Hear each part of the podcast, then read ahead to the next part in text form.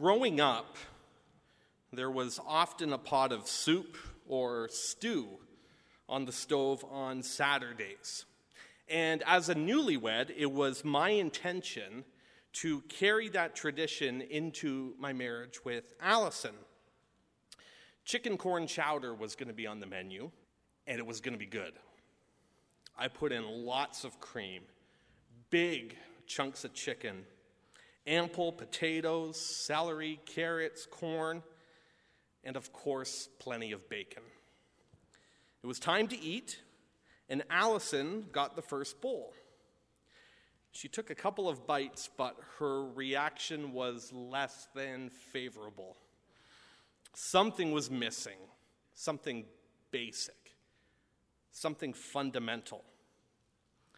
It's good, she said, but it's really salty. Like, really salty. I went back to check the recipe four cans of Campbell's cream of potatoes soup, two packs of bacon, two chicken breasts diced, four cups of chicken soup broth. Broth. Broth. Oh no, I had included four cups of chicken soup base. You know, the heavily condensed salted soup powder?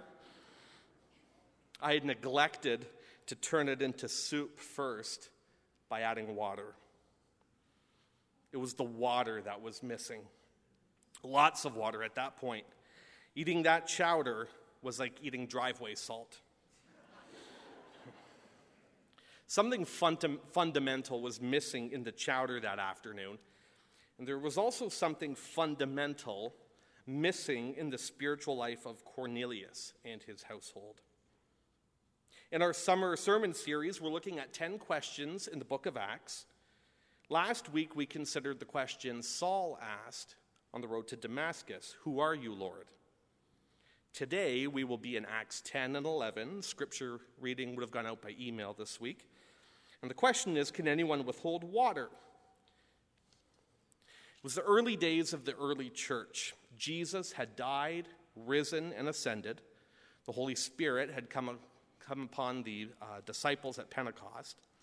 And the good news of forgiveness of sins, the resurrection of Jesus, and the lordship of Christ had come to the Jews at Jerusalem through Peter's sermon. The Samaritans had received the word of God, and the keys of the kingdom were unlocking the message of the gospel to those who would hear. The disciples were being Christ's witnesses in Jerusalem and in Judea and in Samaria. The next stop with the gospel message was the end of the earth, the rest of the world, Gentiles. We saw the beginnings of this a couple of weeks ago when the gospel came to the fringes. It came to the Ethiopian eunuch through Philip, who asked the question Do you understand what you are reading? What's interesting is that the end of the earth would have one of its beginnings in a man who seemingly already worshiped and served the Lord God. Enter Cornelius, a centurion of the Italian cohort who was stationed at Caesarea. Our passage this morning calls Cornelius devout. But as we will see, there was something missing in Cornelius's life, something basic. And God is intervening, arranging for the apostle Paul, or rather Peter, to be involved. Let's work through that missing ingredient together, but first, let's pray. Our Father and our God, thank you that uh, we can hear the testimonies of those who have received new life in Christ, and that now we can hear from your word together. May your Spirit work to challenge, convict, encourage, and Lord, may it cause us to worship you in spirit and in truth. And we pray in Jesus' name. So, what was missing in the spiritual life of Cornelius? Let's start with something tangible, something we can observe with our senses, something we can see. Was it his works? We would recall Jesus' words here when he said in Luke 6 For no good tree bears bad fruit, nor again does a bad tree bear good fruit. For each tree is known by its own fruit. For figs are not gathered from thorn bushes, nor are grapes picked from a bramble bush. So, what kind of man was Cornelius? Did he bear good fruit? Or was he a bramble bush? Let's look at Acts 10 1 and 2. At Caesarea, there was a man named Cornelius, a centurion of what was known as the Italian cohort, a devout man who feared God with all his household, gave alms generously to the people, and prayed continually to God. What we have here is a textbook focus on the family man. Cornelius had a good job. He was a centurion.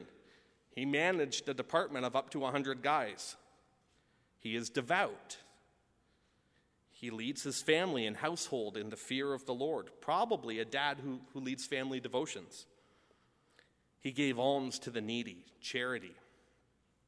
He was in constant prayer. And if we read further in verse 22, he was upright, he did what was right in the Lord's sight, and he had a good reputation amongst the Jewish nation.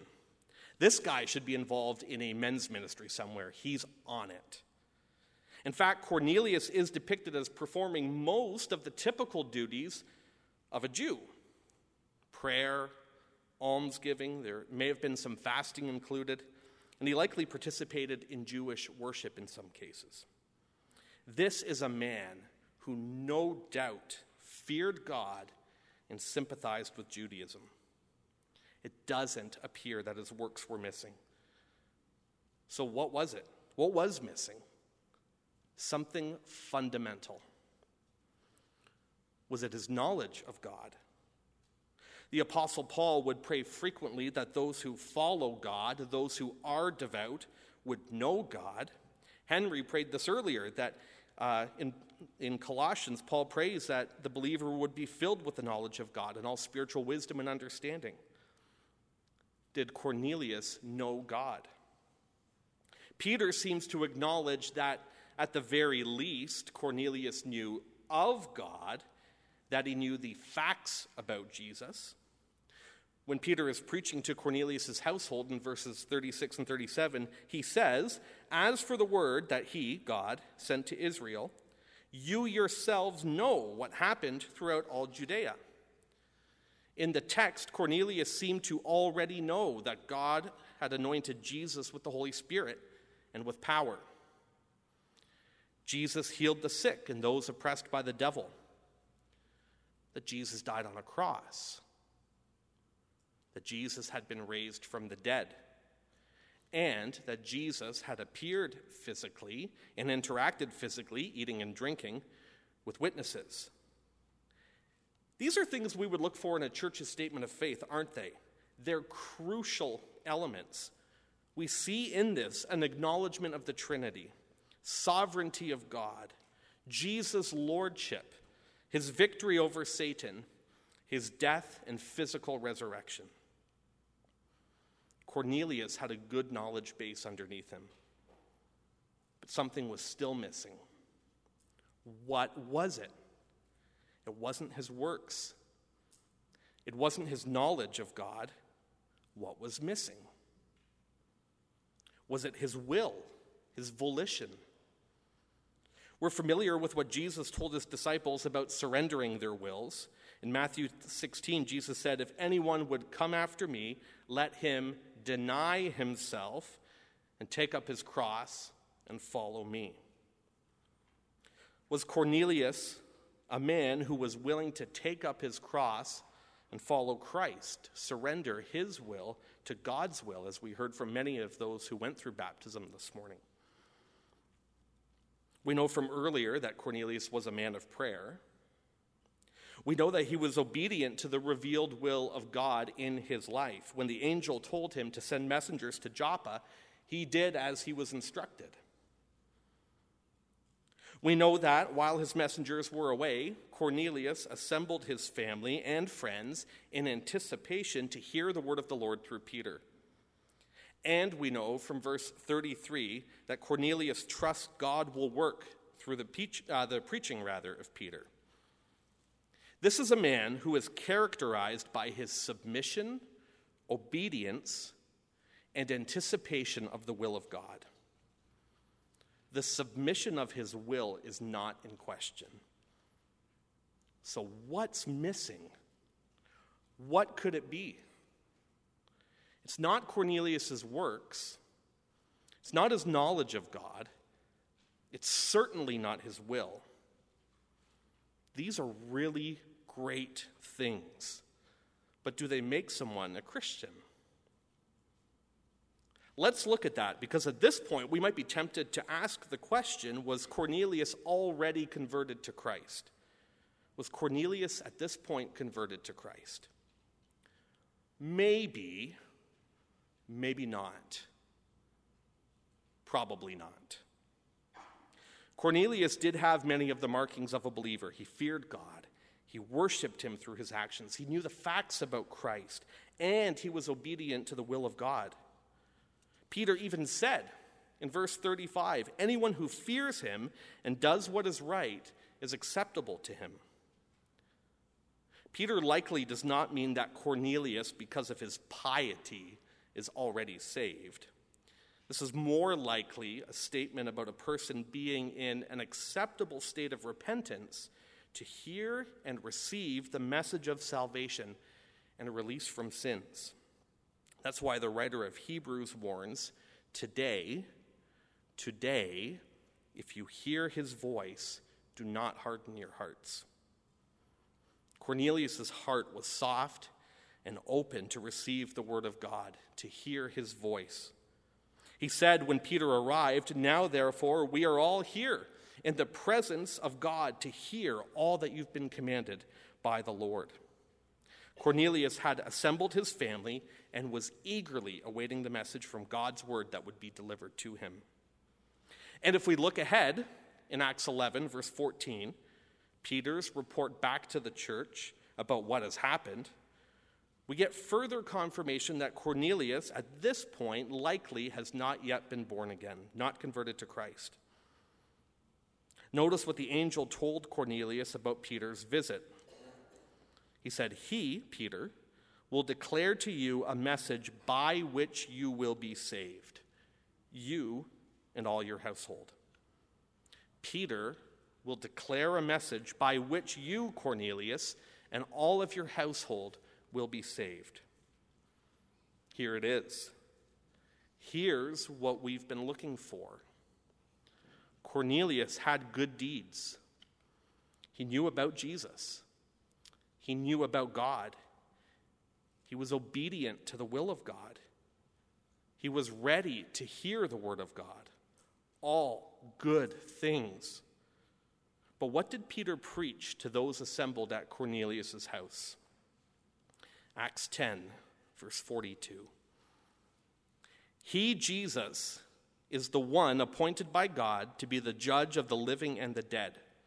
To him, all the prophets bear witness that everyone who believes in him receives forgiveness of sins through his name. Everyone who believes in him receives forgiveness of sins through his name. Belief in him faith. It was faith that was missing. Faith comes from hearing, and hearing through the word of Christ, Romans 12. Faith, that moment when he, we believe God and He credits our faith as righteousness, as we witnessed this morning. While Peter was still saying these things, verse 44, the Holy Spirit fell on all who heard the word. It was faith that was missing, baptism by the Holy Spirit, being born again. Turn to Ephesians 1. Look for Cornelius in this passage. We who have faith, look for yourselves in this passage. That moment when you believed. Ephesians 1 We'll read verses 13 and 14. In him, you also, when you heard the word of truth, the gospel of your salvation, and believed in him, were sealed with the promised Holy Spirit, who is the guarantee of our inheritance until we acquire possession of it, to the praise of his glory. Doesn't that sound like Cornelius? Doesn't that sound like the new believer? Cornelius heard the word of truth, believed in him, believed in Christ for the forgiveness of his sins, and immediately he received the Holy Spirit. And the Holy Spirit, Paul writes, is the guarantee or the down payment of our inheritance. We got a brand new stove back in March.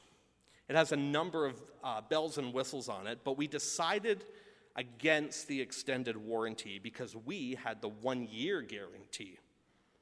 If anything goes wrong, we can acquire free service or replacement parts. Well, we've already needed two service calls. A new key part is on back order, and we haven't been able to bake for more than a month. I'm not convinced we'll ever receive the inheritance of this stove, a well baked tray of chicken nuggets. A guarantee is only as reliable as the guarantor and the guarantor's work. For those who have been born again, our inheritance is resurrection to eternal life in Christ. And that inheritance is guaranteed, provided, protected, and sealed in the giving of the Holy Spirit. And we know that the inheritance is unshakable because God is the guarantor and his work needs no warranty or service call. It is rock solid. Jesus says, I give them eternal life and they will never perish, and no one will ever snatch them out of my hand.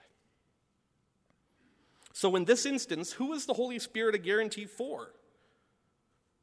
The Holy Spirit is a guarantee for the new believer, for Cornelius. Acts 10, we'll read verses 44 to 46. While Peter was still saying these things, the Holy Spirit fell on all who heard the word. And the believers from among the circumcised who had come with Peter were amazed, because the gift of the Holy uh, Spirit was poured out even on the Gentiles. For they were hearing them speaking in tongues and extolling God.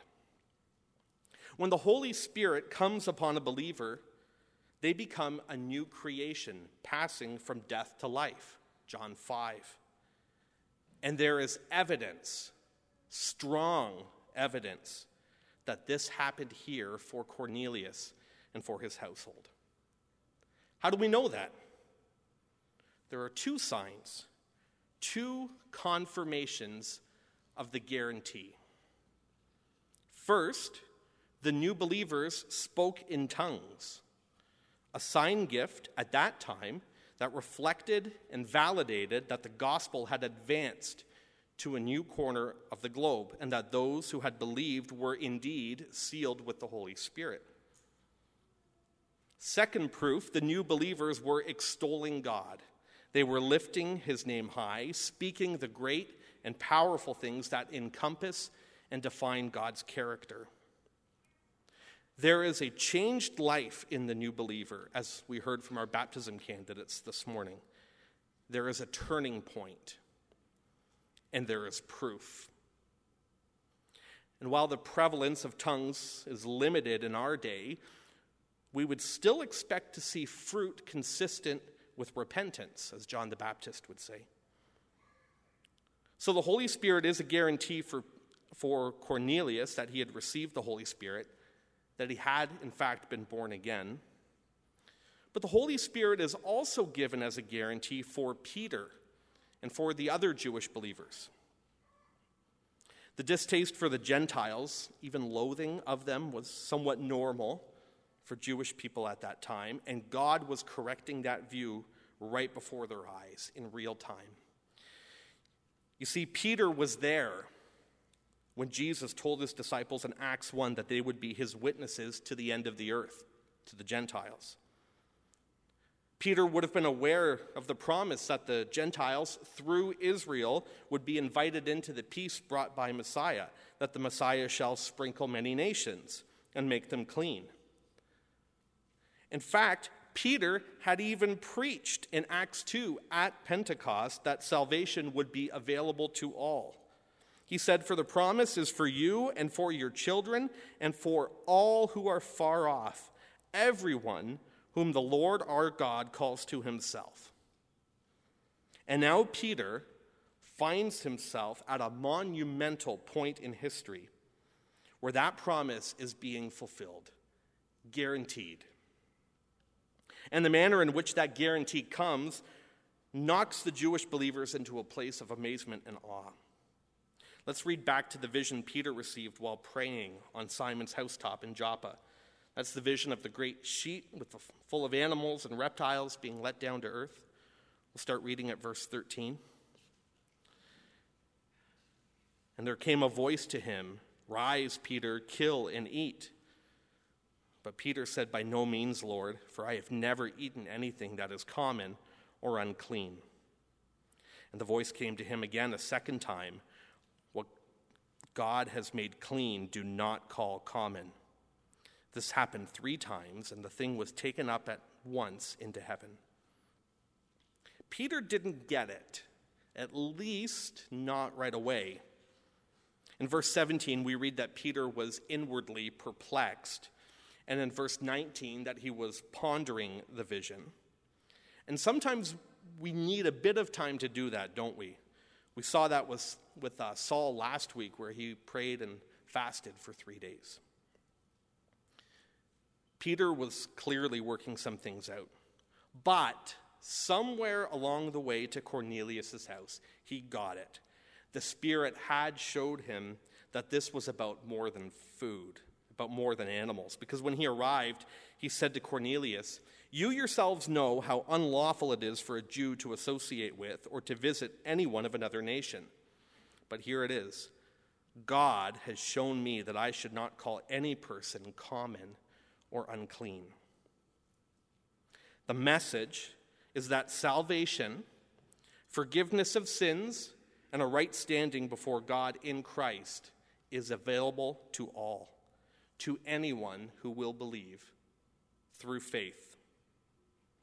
Not just that, but there is equality and unity within the kingdom of God. And how was that message, that message of unity and equality, communicated to Peter and to his disciples? The exact same way it came to the Jewish believers at Pentecost. Look at what happened, just listen rather, in Acts 2 when the Jewish disciples believed. Acts 2. They were filled, rather, they were all filled with the Holy Spirit and began to speak in other tongues as the Spirit gave them utterance. The witnesses of that moment said, We hear them telling in our own tongues the mighty works of God. They were filled with the Holy Spirit, they spoke in tongues, and they extolled God. They told of his mighty works. Now, what happened when the Gentiles, Cornelius and his household, believed? Acts 10, verse 45 and 46. The gift of the Holy Spirit was poured out even on the Gentiles, for they were hearing them speaking in tongues and extolling God. Believers in both accounts, Jew and Gentile, received the Holy Spirit, and the evidence was identical.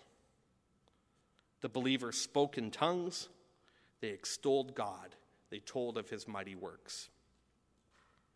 The message was sinking in for Peter.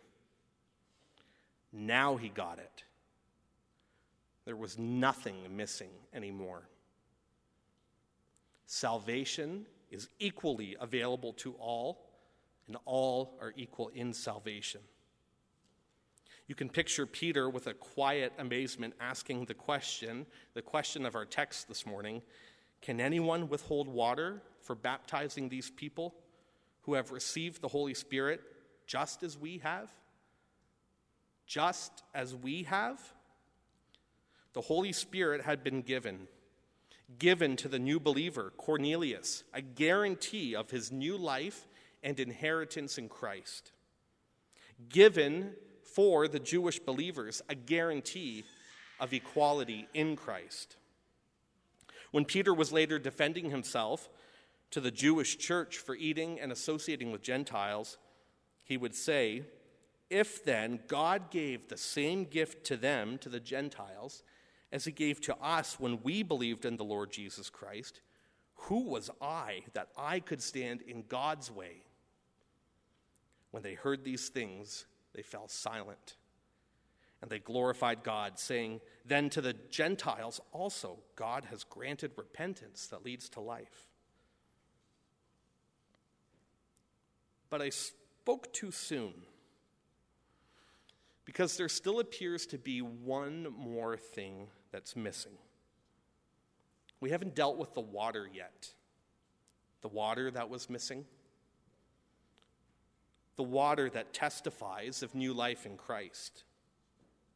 The water that speaks of receiving the Holy Spirit.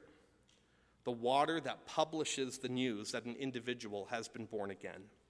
The water of baptism. For those who have been born again, born of the Holy Spirit, have you identified with Christ in his death and resurrection? Have you been baptized? In verse 48, Peter didn't suggest that Cornelius and his household be baptized.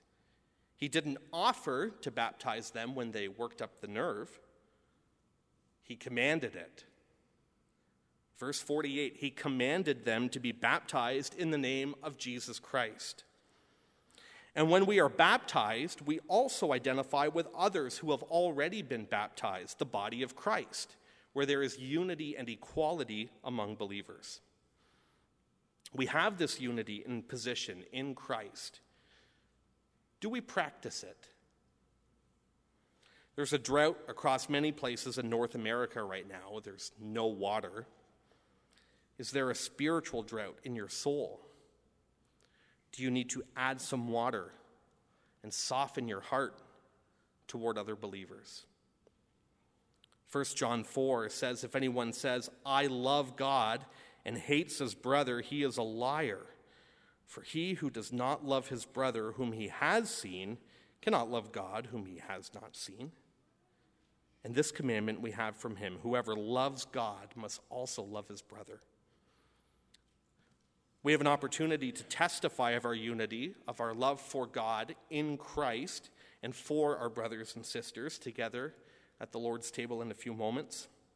Let's thank the Father that we have this position of unity together because of Christ. And let's ask the Holy Spirit, our guarantee, to reveal to us if we are united in practice. For those who have not received the Holy Spirit, are you a sympathizer to Christianity as Cornelius was to Judaism? Maybe you're devoted to the ethics of Christianity, the values of Christianity. You would espouse things like a large family, the sacredness of life, the sanctity of marriage, doing good to others. These are all good things, but they are the results of love and unity in Christ, not the cause of it.